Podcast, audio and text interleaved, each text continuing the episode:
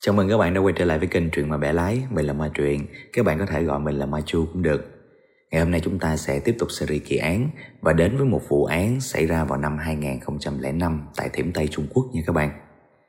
Khi mà mình nhắc tới Thiểm Tây Thì phải nói đến một cái di tích Mà sau một ngàn mấy trăm năm nó vẫn là bí ẩn luôn các bạn. Nó là Càng Lăng. Càng Lăng chính là nơi chôn cất của nữ hoàng đế đầu tiên và duy nhất của Trung Quốc, Võ Tắc Thiên đó các bạn cái thời điểm mà xây dựng cái càng lăng này á, là nhà đường chưa có sụp đổ. Lúc đó thì à, đường cao tông, lý trị vẫn đang trị vì. Tuy nhiên thì cái ông này ổng không có được như ông già của ổng là đường thái tông, lý thế dân á. Tính của ổng hơi nhu nhược và thiếu quyết đoán. Lúc mà xây càng lăng ở trên núi lương sơn á, thì có một cái vị tể tướng tên là viên thiên can. Ông này là bậc thầy về phong thủy và tướng số các bạn. Ông đã nói rằng, cái núi lương sơn này vốn dĩ nó là dư âm của long mạch từ thời nhà chu. Người bá tánh á, mà chọn cái nơi này làm cái nơi an táng á, thì bảo đảm là ba đời giàu sang phú quý. Tuy nhiên thì đó là đối với dân thường thôi. Ba đời là quá nhiều nhưng mà đối với một cái triều đại như triều đại nhà đường thì ba đời là quá ngắn ngủi đúng không các bạn? Đã vậy ông còn nói cái chỗ này âm khí quá nặng nó sẽ lấn át dương khí. Và sau này nhà đường sẽ bị một người phụ nữ làm tổn hại mới đầu thì à, lý trị nghe thì thấy nó cũng hơi lăng tăng nhưng mà bà võ tắc thiên bà cứ à, thỏ thẻ bên tai miết khuyên nhủ miết cuối cùng thì cũng đã đồng ý. Lúc xây xong cái lăng này mới đầu định đặt tên là thừa lăng. Thừa tức là kế thừa và kế thừa cái lông mạch của cái chiêu lăng là nơi an nghỉ của lý thế dân đó các bạn. Nhưng mà do xét về vị trí bát quái thì cái núi lương sơn này nó nằm về phía tây bắc và theo dịch lý thì nó là cung càng. Cộng thêm một chuyện nữa, càng chính là thuộc dương nằm ở trên, còn khôn là thuộc âm nằm ở dưới. Cho nên hai cái này kết hợp lại người ta gọi là âm dương tương hợp định càng khôn. Chính vì vậy mà cuối cùng đặt cái tên cái lăng này là càng lăng á. Tuy nhiên thì cái việc đặt một cái tên ờ, đầy dư khí cho cái lăng mộ này thì cũng không giúp cho Lý Trị và triều đại nhà Đường thoát khỏi cái lời nguyền. Đúng như dự đoán là sau khi Lý Trị qua đời, Võ Tắc Thiên đã bắt đầu từng bước thâu tóm quyền lực và sau này trở thành nữ hoàng đế duy nhất luôn các bạn. Tại cái càng lăng này nó có một cái tấm bia đá dành cho Võ Tắc Thiên Cũng giống như ờ, đối với những đời vua khác thì cái bia đá người ta hay ghi khắc những cái ờ, giống như tiểu sử hay những công lao của người đó các bạn Nhưng mà cái đặc biệt là cái bia đá của Võ Tắc Thiên Tuy rất là cao, rất là to như 6 mét mấy 7 mét chiều cao Là gần bằng cái tòa nhà hai lầu các bạn Nhưng mà ở trên nó không có khắc chữ gì hết trơn. Người ta gọi là vô tự bia. Thì người ta giải thích là có thể là theo cái ý của bà võ tắc thiên á, là những cái gì mà bà làm là không thể viết nên trên một cái phiến đá nhỏ như vậy được. Cái chuyện bà làm tốt có xấu có thì để người đời sau người ta đánh giá. Gọi là không có từ ngữ nào để diễn tả được cho nên là cái tấm bia đó để chống luôn. Người ta đồn ở trong cái càng lăng này có rất là nhiều châu báu đặc biệt là vàng ước lượng có thể lên tới 500 tấn vàng các bạn. Rất là nhiều người đã từng đến đây tìm kiếm vận may rồi đó. Trong cái cuộc khởi nghĩa Hoàng Sào thì cái ông hoàng đế Hoàng Sào ông đã từng quy động 400.000 quân để đào cái càng lăng này lên.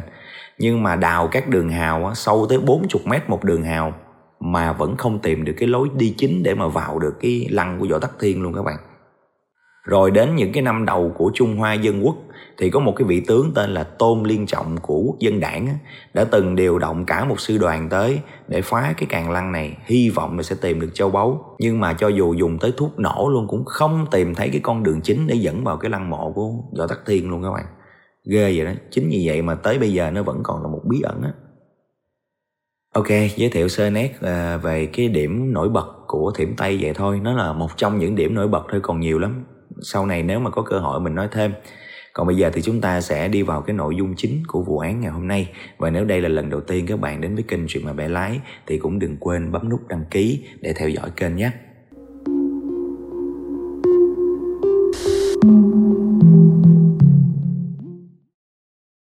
Vào một buổi sáng, một ngày mùa đông, đó là ngày 16 tháng 12 năm 2005, có một người phụ nữ tên là Vương Hồng sống tại một khu nhà tập thể tại huyện Định Biên thuộc thành phố Du Lâm tỉnh Thiểm Tây Trung Quốc. Cô ta đã gọi điện cho cảnh sát và báo cáo rằng cô ta đã đi công việc 2 ngày và sau khi trở về nhà thì phát hiện cửa nhà không có khóa và cô ta đã bị mất một số đồ trong nhà. Cảnh sát hỏi là cô ta đã bị mất trộm những cái gì thì cô ta nói rằng mất khoảng 700 nhân dân tệ, tức là tầm khoảng 2 triệu rưỡi tiền Việt Nam thôi. Rồi một cái máy ảnh xịn, rồi những cái trang sức ở trong nhà là bị mất hết.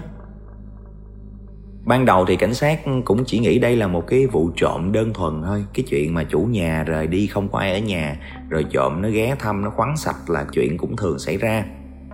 Nhưng mà họ không biết rằng, Họ chuẩn bị phải đối mặt với một cái vụ án rất là hóc búa, Với những cái tình tiết cực kỳ phức tạp.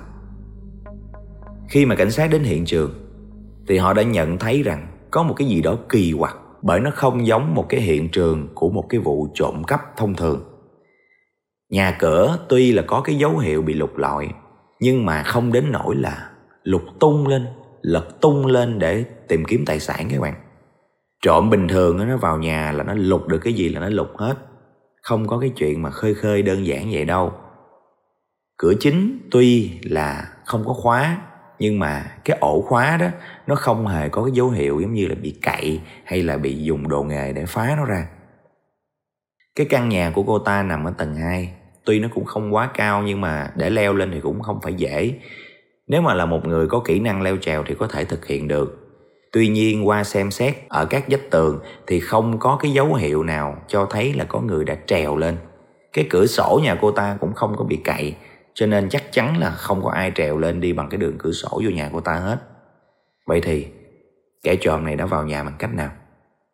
Vương Hồng nói với cảnh sát rằng cô ta đã từng có chồng và đã ly hôn từ lâu rồi, sống ở đây à, một mình rất là nhiều năm. Nhưng mà cách đây nửa tháng thì có một đứa cháu gái tên là Lý Kiều, gọi cô ta bằng gì vậy các bạn, tới đây ở tạm. Sau khi cái vụ trộm nó xảy ra đó, thì Lý Kiều cũng biến mất luôn. Không có lý nào là cái vụ trộm này nó có liên quan đến cô cháu gái Lý Kiều này sao? Lý Kiều năm đó là 24 tuổi, quê cũng ở Thiểm Tây luôn. Bố mẹ cô ta thì gặp nhau và cưới nhau ở khu tự trị nội mông, rồi hai người mới mở một cái cửa hàng kim khí. Nói chung thì gia cảnh không quá giàu sang nhưng mà cũng không có nghèo, thuộc tầng lớp trung lưu các bạn. Lý Kiều thì tốt nghiệp trường tài chính thương mại ở Thiểm Tây vào năm 2003 và thời gian gần đây thì cô ta có xin được một cái việc làm tại một cái công ty truyền thông ở cái huyện Định Biên tỉnh Thiểm Tây này. Ngày 14 tháng 12 khi mà Vương Hồng đi công tác, Lý Kiều vẫn đến cơ quan làm việc như thường lệ và hơn 5 giờ chiều thì tan sở. Cái ngày hôm đó cơ quan của cô ta có tổ chức một cái buổi tiệc nhưng mà Lý Kiều hôm đó nói rằng hơi mệt à, với lại nhà cũng không có ai muốn về nhà sớm không có tham gia được cái buổi tiệc này cho nên cô ta đã đi về sau giờ làm luôn. Ngoài ra thì không có thấy bất cứ một cái biểu hiện gì bất thường của Lý Kiều hết, chỉ có điều là ngày hôm sau thì cô ta không có đi làm nữa Cơ quan đồng nghiệp của cô ta gọi điện thì cái điện thoại nó cũng đã bị tắt máy rồi. Cảnh sát xem xét cái phòng ngủ của Lý Kiều thì thấy cái phòng ngủ nó vẫn còn tương đối là ngăn nắp. Có một cái chùm chìa khóa và một cái túi sách nằm ở trên cái tủ ở cạnh cửa. Đó là cái chìa khóa nhà của cô ta và trong đó là lồng luôn cái chìa khóa của cái phòng ở cơ quan của cô ta. Và cái túi sách này là cái túi sách mà cô ta thường xuyên mỗi khi ra ngoài là cô ta phải mang theo. Bởi vì ở trong đó nó đựng những cái vật dụng cá nhân, son, phấn và một số đồ phụ nữ ở trong cái ví đó hết. Người ta mở cái gối ở trên cái giường ngủ của cổ thì thấy ở dưới đó có một cái sổ tiết kiệm trị giá là 5.000 tệ trong cuốn sổ đó. Đâu có lý nào mà cô ta lại đi trộm một cái số tiền nhỏ, có 700 tệ, rồi vài cái món trang sức với cái máy ảnh, mà lại bỏ lại cái sổ tiết kiệm 5.000 tệ quá là vô lý đúng không các bạn Rõ ràng từ cái gia cảnh, công việc và thu nhập ổn định như vậy thì Lý Kiều không thể nào là kẻ trộm được. Vậy thì cô ta đã đi đâu? Lần cuối mà Lý Kiều nói chuyện với cha mẹ của cô ta là khoảng hơn 5 giờ chiều. Ngày hôm đó thì cái cuộc gọi nó diễn ra bình thường. Cổ cũng hay gọi hỏi thăm bố mẹ này nọ lắm. Hồ sơ cuộc gọi tra cứu từ tổng đài thì cho thấy cái điện thoại của Lý Kiều bị ngắt liên lạc từ khoảng 18 giờ hơn một chút khoảng 18 giờ 5 á, là đã bị ngắt liên lạc. Có nghĩa là tại thời điểm đó Lý Kiều đã biến mất và vì cái chìa khóa và cái túi sách thường xuyên sử dụng của cổ vẫn còn nằm ở trên nhà. Cho nên cái chuyện mà cổ biến mất á, thứ nhất là sau khi cổ về nhà rồi mới xảy ra chuyện biến mất. Thứ hai cái chuyện biến mất này không phải là do cô ấy tự rời khỏi cái căn nhà đó mà rõ ràng nó phải có một cái vấn đề gì đó sau lưng cái chuyện này. Trở lại cái việc mà khám nghiệm hiện trường và đối chiếu với lời khai của bà dì vương hồng á, cảnh sát đã thấy có một số cái sự thay đổi nhất định ở trong căn nhà này, một số cái thay đổi nhỏ. Ví dụ như cái chiếc ghế đẩu bình thường là nó nằm ở trong cái phòng khách á, bây giờ thì nó lại được chuyển ở ngay cái lối vào, ở cái phòng tầng dưới. Một cái con dao làm bếp bình thường nó nằm ở trong bếp bây giờ nó nằm ở trên nóc tủ, mà cái tủ thì nằm ở ngoài phòng khách. Và ở một cái góc tường cũng ở phòng khách, có một cái tủ lớn và cao, nó cao tầm 2 mét lận. Ở trên đó, bình thường là nó có hai cái vali. Hiện tại bây giờ, trên cái nóc tủ đó chỉ còn cái vali không có bánh xe thôi. Còn cái vali có bánh xe thì đã bị mất rồi. Khi kiểm nghiệm ở trong bồn tắm thì người ta thấy ở phía dưới bồn cầu có một cái vết máu rất là nhỏ thôi và cảnh sát đã lấy cái mẫu máu này và tiến hành so với lại ADN của bố mẹ của Lý Kiều thì họ đã phát hiện ra vết máu này chính là của Lý Kiều. Tuy nhiên, cái việc mà phát hiện ra vết máu như vậy chỉ có thể biết được rằng Lý Kiều đã bị thương, nhưng mà bị thương tới mức độ nào, có nguy hiểm tới tính mạng hay không thì chưa thể xác định được. Nhưng ít nhất là xác định được phải có thêm một người nào đó trong cái căn nhà đó, kẻ đó là ai. Cái khu vực này các bạn hình dung nó là một cái khu tập thể. Có một cái cổng lớn đi vào rồi đi vào trong thì nó mới đến những cái căn hộ mà người dân người ta sống ở đó. Nó được bao bọc bởi một cái bức tường cao 2 mét và ở trên cái bức tường thì nó phủ các mảnh thủy tinh. Chống trộm đó các bạn. Xem xét kỹ thì không thấy có dấu hiệu của cái việc mà leo từ trong ra ngoài. Tại leo qua là phải có dấu vết trên cái vách tường thứ hai nữa là đi qua cái ờ, đóng miễn chai ở trên cái ờ, đỉnh của cái tường á. Cỡ nào cũng để lại quyết hết á. Nhưng mà cảnh sát không thấy cho nên loại trừ cái chuyện mà leo tường tự trong ra ngoài.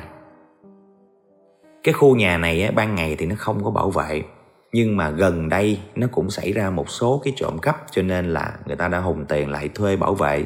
Nhưng mà chỉ thuê ban đêm thôi. Từ 11 giờ đêm thì cái người mà trực đêm nó sẽ đóng cái cửa chính ở ngoài lại. Ai muốn ra vô gì thì cái người bảo vệ đó, người ta sẽ mở cửa cho.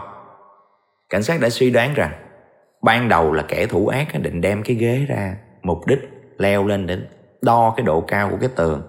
Nhưng mà lên nhìn thấy nó vừa cao mà lại vừa có thủy tinh miễn chai chảnh nữa. Không có khả thi cho nên đã không sử dụng cái cách này vậy thì chỉ có một cách để đi ra khỏi cái khu tập thể này đó là danh chính ngôn thuận đi ra khỏi cái cổng chính luôn. Có một cái sự việc vô tình đã tạo thuận lợi cho hung thủ ra được bên ngoài một cách gọi là an toàn. Chính là cái ngày hôm đó cái người bảo vệ chính á, anh ta lại có cái việc ở nhà đột xuất cho nên anh ta đã nhờ bà chị gái của mình đến để trực đêm giùm. Nói là công việc cũng đơn giản lắm chụp giường mà em đêm. À, ai gọi thì mở cửa cho anh ta vô hoặc là cho anh ta ra chỉ vậy thôi. Thì cái người chị gái đó là mới trực có cái đêm này à đâu có quen mặt được hết dân cư ở đây. Chỉ biết có ai gọi thì mở cửa vậy thôi. Và theo trí nhớ của cái bà chị này thì vào lúc khoảng hai rưỡi ba giờ sáng có một nam thanh niên nói cái giọng của dùng Tây An. Nghe cái giọng thì thấy cũng còn khá trẻ. Nói là tôi là dân cư trong cái khu này, mở cửa ra để tôi đi công tác. Lúc đó anh ta có kéo theo một cái vali nữa. Thời điểm đó thì cái bà chị gái trực giùm này cũng hai mấy ba giờ là bà đang mơ mơ màng màng mà cũng đang ngủ gật đó các bạn. Cho nên cũng không nhớ được cái gì nhiều. Thứ nhất, chỉ nhớ được hắn cao khoảng một mét bảy, dáng người thì gầy gầy, kéo theo một cái vali và cái thanh niên nó có cái khăn hoàng cổ che hết cái nửa mặt nhưng mà do là cái thời điểm nó mùa đông thì nó lạnh á cái chuyện người ta quấn khăn vậy thì cũng bình thường bà cũng chả có lưu tâm đâu nhưng mà vì vậy thì bà lại không nhận được rõ cái mặt của người đó sau đó thì cảnh sát bắt đầu điều tra từ người thân, bạn học, đồng nghiệp, nói chung là tất cả những người xung quanh Lý Kiều các bạn. Nhưng mà kiểm tra gần trăm người thì cũng không có manh mối gì cả. Các điều tra viên đã cho rằng Lý Kiều đã ở nhà của Vương Hồng trước khi mà bà ta rời đi. ban đầu cảnh sát suy đoán là người quen của Lý Kiều không có manh mối gì thì người ta mới xét qua có thể là người quen của bà dì Vương Hồng thì sao? Sau khi phân loại tất cả những khách khứa, những người quen của Vương Hồng thì người ta đã chấm một cái người có nhiều cái điểm nghi ngờ nhất. Đó là theo hồi ức của bà Vương Hồng vào buổi chiều ngày 13 tháng 12, tức là trước cái ngày xảy ra vụ việc một ngày á, thì lúc này Vương Hồng đang ở trong nhà, có một người đã gõ cửa.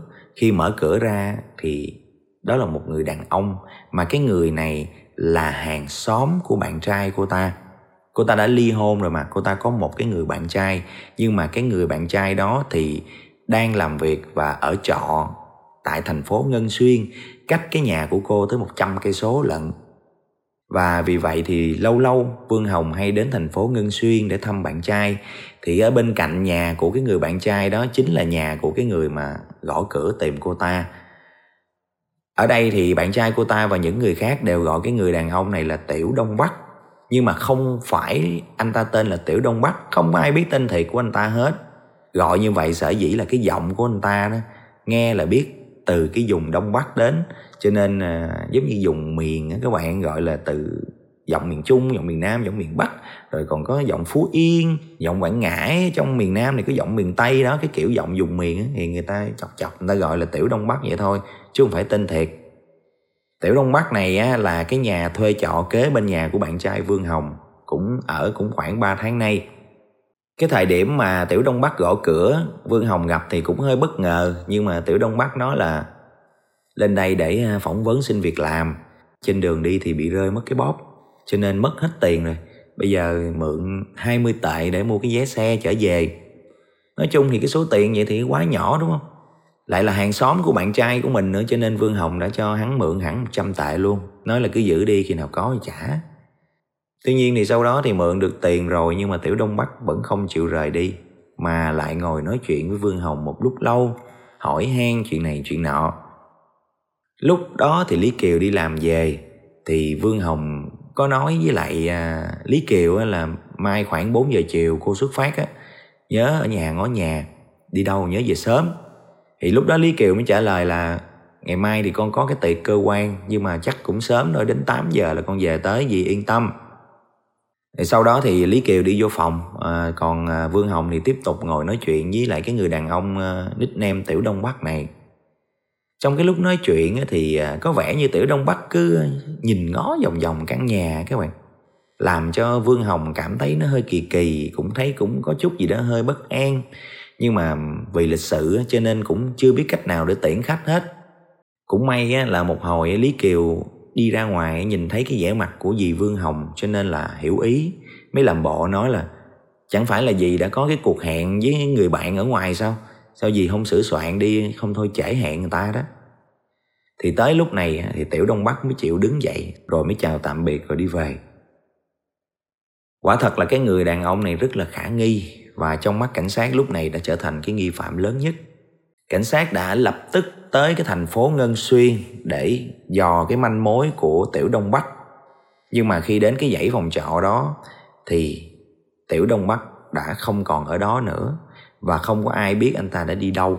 Ở đây cũng không ai biết tên thật của anh ta cả, chỉ biết là anh ta đã từng ở với một người phụ nữ ở đây. Mọi người cũng hay gọi là đinh đinh, mà đinh đinh cũng là nickname luôn, chứ cũng không phải là tên thiệt, cũng không ai biết tên thiệt của cô đó luôn. Vào hai tháng trước thì à, hai người có xảy ra cãi lộn ầm ĩ rồi sau đó cô ta đã dọn đi đâu thì cũng không ai biết cả cảnh sát đã cố gắng tìm kiếm cái người tên tiểu đông bắc này và tìm kiếm luôn cái cô bạn có nickname là đinh đinh luôn bằng rất là nhiều phương pháp Tuy nhiên vào cái năm 2005 thì cái việc quản lý dân số di cư của Trung Quốc và ở Thiểm Tây nó chưa được chuẩn hóa các bạn. Bây giờ mà đi tìm một cái người mà chỉ biết có cái biệt danh không, không có tên thật thì nó giống như là mò kim đáy biển vậy đó. Cái tiến độ vụ án nó diễn ra rất là chậm và gần như đi vào bế tắc.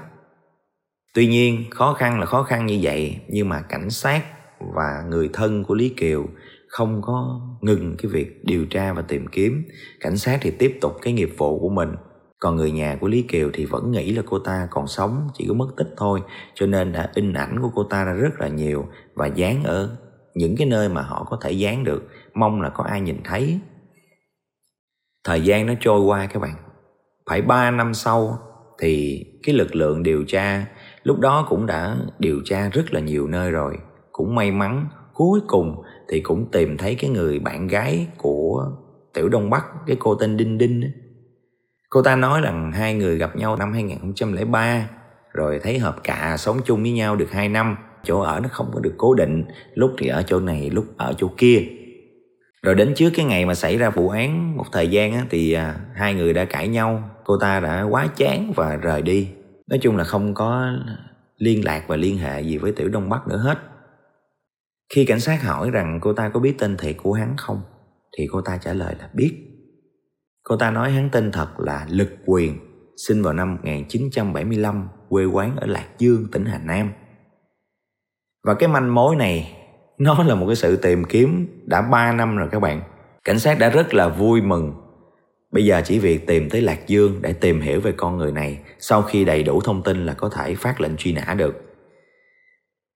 Tuy nhiên thì cái khám phá tiếp theo của họ tại lạc dương đã làm cho cảnh sát muốn nhũng não luôn các bạn. Bởi nó đã xảy ra một cái sự kiện rất là kỳ lạ. Vào tháng 6 năm 2008 thì đội đặc nhiệm đã đến Lạc Dương tỉnh Hà Nam để điều tra. Họ đã tìm thấy Lực Quyền, một người đàn ông tên là Lực Quyền luôn. Nhưng mà lúc này thì hắn ta lại đang ở trong tù.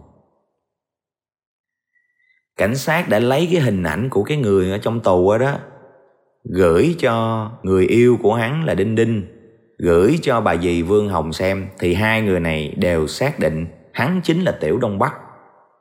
Có điều hắn đã bị buộc tội là tấn công tình dục một người phụ nữ nào đó và ngày 2 tháng 8 năm 2005 đã bị tuyên án, mức án của hắn là 8 năm tù. Mà cái vụ án đối với Lý Kiều mất tích á, xảy ra vào ngày 14 tháng 12 năm 2005 thì có nghĩa là lúc đó lực quyền đang ở trong tù được 4 tháng rồi. Ở tới bây giờ luôn. Làm gì có cái chuyện mà đi ra ngoài rồi ở trọ cùng người yêu rồi đi gây án được. Đâu có lý nào mà hắn có tuyệt kỹ di hồn đại pháp hay là phân thân chi thuật gì đâu mà tách ra làm hai. Một đứa trong tù, một đứa ra ngoài gây án. Đâu có được. Để trả lời cho cái câu hỏi hóc búa này thì tổ công tác đã đến tận nhà theo cái hộ khẩu của lực quyền á. Và tại đây, cái bức màn bí mật nó được vén lên. Đó là lực quyền có một người em trai sinh đôi nữa. Lực quyền là thằng anh, còn người em tên là siêu quyền Thật ra cái người mà cảnh sát đang truy tìm trong vụ án Lý Kiều á, mới đúng là lực quyền. Còn cái kẻ đang ở trong tù thật ra là thằng em Nó có tên là siêu quyền các bạn. Thằng em á, trước đây nó đã từng bị bắt và kết án vì cái tội cướp giật. Vừa mới ra tù lại tiếp tục phạm tội tấn công tình dục nữa. Do chưa có đủ 5 năm, đủ cái thời hiệu để xóa án tích á, Mà gây thêm tội, người ta gọi là tội chồng tội Nó sẽ bị cái tình tiết tăng nặng và cái mức án nó sẽ cao hơn đối với cái người mà phạm tội lần đầu hoặc là phạm tội đã được xóa án tích. Thật ra hai anh em này là cũng kiểu đầu trộm đuôi cướp á, nhưng mà thằng anh thì chưa có bị dính án lần nào.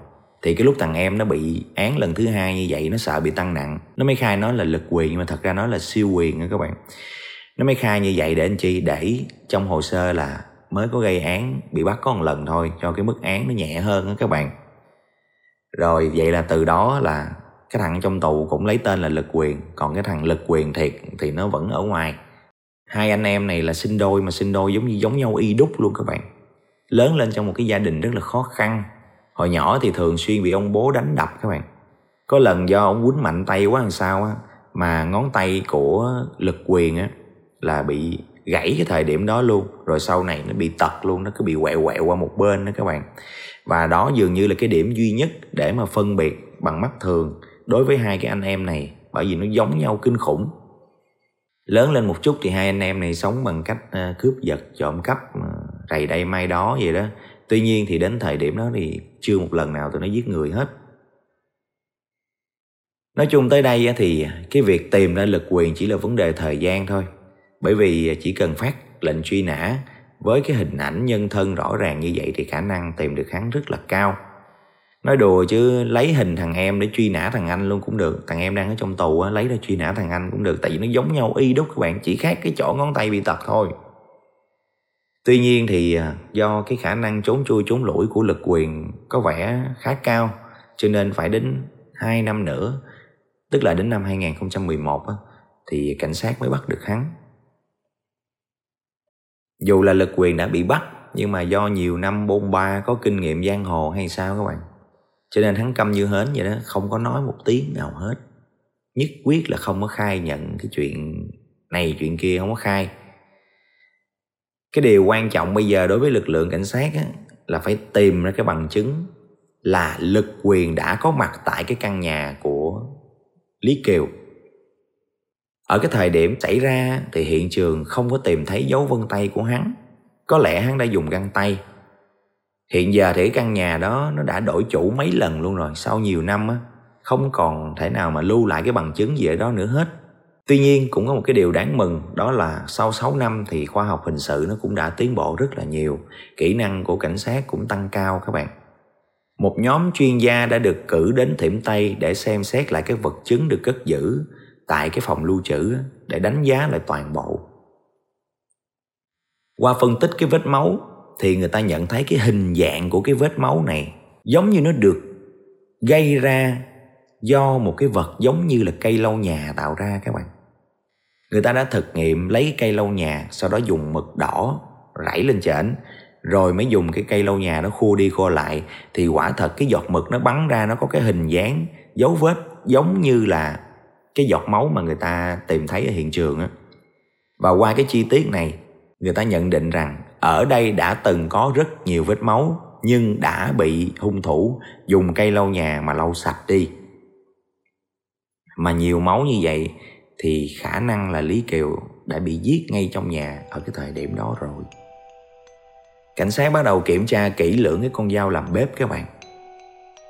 Thấy nó bị mẻ rồi và xác định là nó phải va chạm với một cái vật gì đó rất cứng. Thì nó mới bị mẻ như vậy được. Và khả năng cái gì đó chính là xương các bạn. Mặc dù cái bề mặt của con dao đã được hung thủ rửa sạch sẽ rồi, nhưng có một điều hắn không thể nào ngờ tới, đó là cái phần tiết diện giữa cái tay cầm của con dao và cái con dao. Mình tạm gọi là cái cái phần tiếp diện giữa cái tay cầm và cái lưỡi dao các bạn cái chỗ đó không thể nào rửa sạch được hết. Nhưng hồi xưa 2005 người ta lại nói chung là kỹ năng kỹ thuật ở đó chưa cao, người ta không có phát hiện. Còn bây giờ, các kỹ thuật viên đã mở nó ra. Và cộng với sự tiến bộ của khoa học công nghệ của năm 2011 họ đã tìm thấy những mảnh da vụn chứa ADN của hung thủ. Và hung thủ đó không ai khác chính là lực quyền. Một lần nữa thì nguyên tắc lô cạc trong pháp y đã đúng cái nguyên tắc này nó nói rằng mỗi lần tiếp xúc sẽ phải để lại dấu vết. Và ở cái phương diện này thì khi hắn cầm dao, dùng một cái lực thật là mạnh để chặt xuống, thì cái phần da tay nó đã tiếp xúc với cái phần nằm giữa cán dao và dao. Có điều là để phát hiện ra được nó thì cần một cái kỹ thuật phân tích cộng với khoa học hiện đại thì mới có thể đưa cái sự việc ra ánh sáng được đứng trước cái bằng chứng đanh thép thì à, dù cho lực quyền có im lặng hoặc là chối tội thì cũng đủ yếu tố để khởi tố thôi. Cuối cùng thì hắn cũng phải nhận và khai ra toàn bộ các bạn. Vào cái thời điểm mà hắn đến ở trọ thành hàng xóm của bạn trai Vương Hồng á, thì khi Vương Hồng tới thăm, hắn cũng chú ý cái cô này rồi. Thấy cô này hơi bị sang trọng, quần áo và trang sức và vật dụng trên người là đồ xịn không? Cho nên nghĩ rằng Vương Hồng rất là giàu có rồi qua nhiều lần nói chuyện, hắn đã khéo léo hỏi được cái nơi ở của Vương Hồng từ cái miệng của bạn trai. Rồi đến ngày 11 tháng 12 năm đó đó, thì trong lúc hỏi thăm nhau trước cửa nhà, thì lực quyền có hỏi bạn trai của Vương Hồng là, sao dạo này không thấy bạn gái anh tới thăm này nọ? Thì à, bạn trai cũng thiệt tình mà nói thôi, cũng đâu có nghĩ gì sâu xa. Nói là dạo này cổ cũng đang bận công việc nhưng mà khoảng à, ngày 14 này cổ sẽ đến Ngân Xuyên có chuyến công tác nè, sau đó sẽ ghé đây chơi luôn. Và từ cái thông tin này thì lực quyền đã nảy sinh một cái suy nghĩ rằng cái ngôi nhà của người phụ nữ giàu có đó sẽ bị bỏ trống mấy ngày. Và đó là cái cơ hội để hắn tới đó để mà kiếm chác. Nghĩ đến đây thì vào ngày 13 hắn đã cố tình tìm đến nhà của Vương Hồng để xác minh cái vị trí chính xác của ngôi nhà với cái lý do làm bộ tới mượn 20 tệ mua giấy về xe các bạn. Có một điều là hắn không có ngờ rằng là cái nhà này không chỉ có mình Vương Hồng mà gần đây đã có Lý Kiều tới sống chung. Nhưng mà cái lúc mà hắn nghe hai dì cháu nói chuyện thì hắn biết thứ nhất ngày hôm sau là 4 giờ chiều, Vương Hồng sẽ rời khỏi nhà. Và khoảng 5 giờ thì Lý Kiều đi làm về, nhưng mà Lý Kiều có tiệc, sẽ đi đến 8 giờ. Cho nên hắn đã lấy cái khoảng thời gian ở giữa, dự định là khoảng từ 5 giờ rưỡi đến 7 giờ là dư thời gian cho hắn lụm hết đồ trong cái nhà đó rồi bỏ trốn á. Tuy nhiên là không biết là xui cho hắn hay là xui cho Lý Kiều, mà ngày hôm đó Lý Kiều lại thấy hơi mệt nên không ăn tiệc mà về nhà sớm. Đúng lúc đó Lực Quyền đang đứng ở cửa luôn. Và thời điểm đó hắn cũng chưa có hành động phá khóa nữa, cho nên Lý Kiều cũng không có biết ý đồ của hắn là cái gì. Hắn làm bộ chào hỏi rồi hỏi à, Vương Hồng có nhà không? Rồi làm bộ sực nhớ ra là à chú quên à, Vương Hồng đi công tác rồi cho nên thôi giờ chú về. Nhưng mà trước khi về thì hắn lại nói là chú hơi bị khát nước à, vô lấy uh, chú ly nước chú uống xong chú về kiểu vậy các bạn. Thì lúc này á, là Lý Kiều thấy đây là khách của dì mình và cái sự cảnh giác của cổ có vẻ cũng không cao cho nên cổ đã mở cửa bước vô nhà định là lấy nước cho hắn uống khi vừa mới bước chân vô nhà thôi thì lực quyền đã đi theo sau và bất ngờ bịt miệng cô ta, dùng một con dao đã thủ sẵn trong người, đâm liên tiếp cho đến khi lý kiều đổ gục xuống. Chết mà không kịp la một tiếng nào luôn các bạn. Sau đó để phi tan thì hắn đã kéo cái xác cô ta vào trong nhà nhà vệ sinh á. Rồi bắt đầu phân ra xong nó vẫn còn để đó nha. Rồi bắt đầu đeo bao tay vào, tìm kiếm tiền bạc, những cái đồ giá trị thật sự thì hắn cũng đã đánh giá sai là cái nhà của vương hồng không có giàu có như hắn tưởng nhưng mà tới nước này rồi thì lấy được bao nhiêu thì lấy thôi. Đến gần 3 giờ sáng thì hắn mới xếp cái thi thể của lý kiều trong vali á, rồi định là rời đi. Nhưng mà hắn lại gặp một cái bất ngờ đó là từ 11 giờ đêm là bảo vệ đóng cửa lại rồi. Hắn đâu có biết chuyện này. Nhưng mà bây giờ cách nào bây giờ? Hắn đã nhịp tìm cái cách để trèo ra tường này nọ các thứ nhưng mà không thành công. Cho nên hắn đã quyết định là đánh liều luôn. Nói bảo vệ mở cửa cho đi ra một cách bình thường. Và cũng may mắn cho hắn là cái người bảo vệ lúc đó lại là một cái bà chị chực giùm bà đâu có biết. Cứ thế bà mở cửa cho hắn đi ra, thế là hắn thoát. Ra tới đường lớn thì hắn bắt taxi, rồi đi ra ngoại thành, tìm một cái giếng hoang á, vứt cả cái vali chứa xác nó xuống dưới sau này thì qua lời khai của hắn thì cảnh sát cũng tìm được cái vị trí của cái giếng hoang đó. Sau đó thì à, cũng tìm thấy hài cốt của lý kiều, giao cho người thân đem về an táng. Ngày 27 tháng 6 năm 2013 vụ án đã được xử xong, coi như nó kết thúc và lực quyền phải nhận án tử hình. Một cái kết xứng đáng cho một kẻ tàn ác như vậy. Qua cái vụ án này thì vẫn là một khẳng định thôi lưới trời lồng lộng, thưa mà khó thoát các bạn. Đã gây ra tội ác thì chắc chắn không sớm thì muộn, cũng sẽ phải đền tội thôi. Và trong cái câu chuyện này nó cũng nhắc chúng ta về cái vấn đề bảo mật thông tin cá nhân của chính mình đó các bạn. Khi mà để cho kẻ xấu nó biết được chúng ta lúc nào có ở nhà, lúc nào không có ở nhà, thì thật sự rất là nguy hiểm.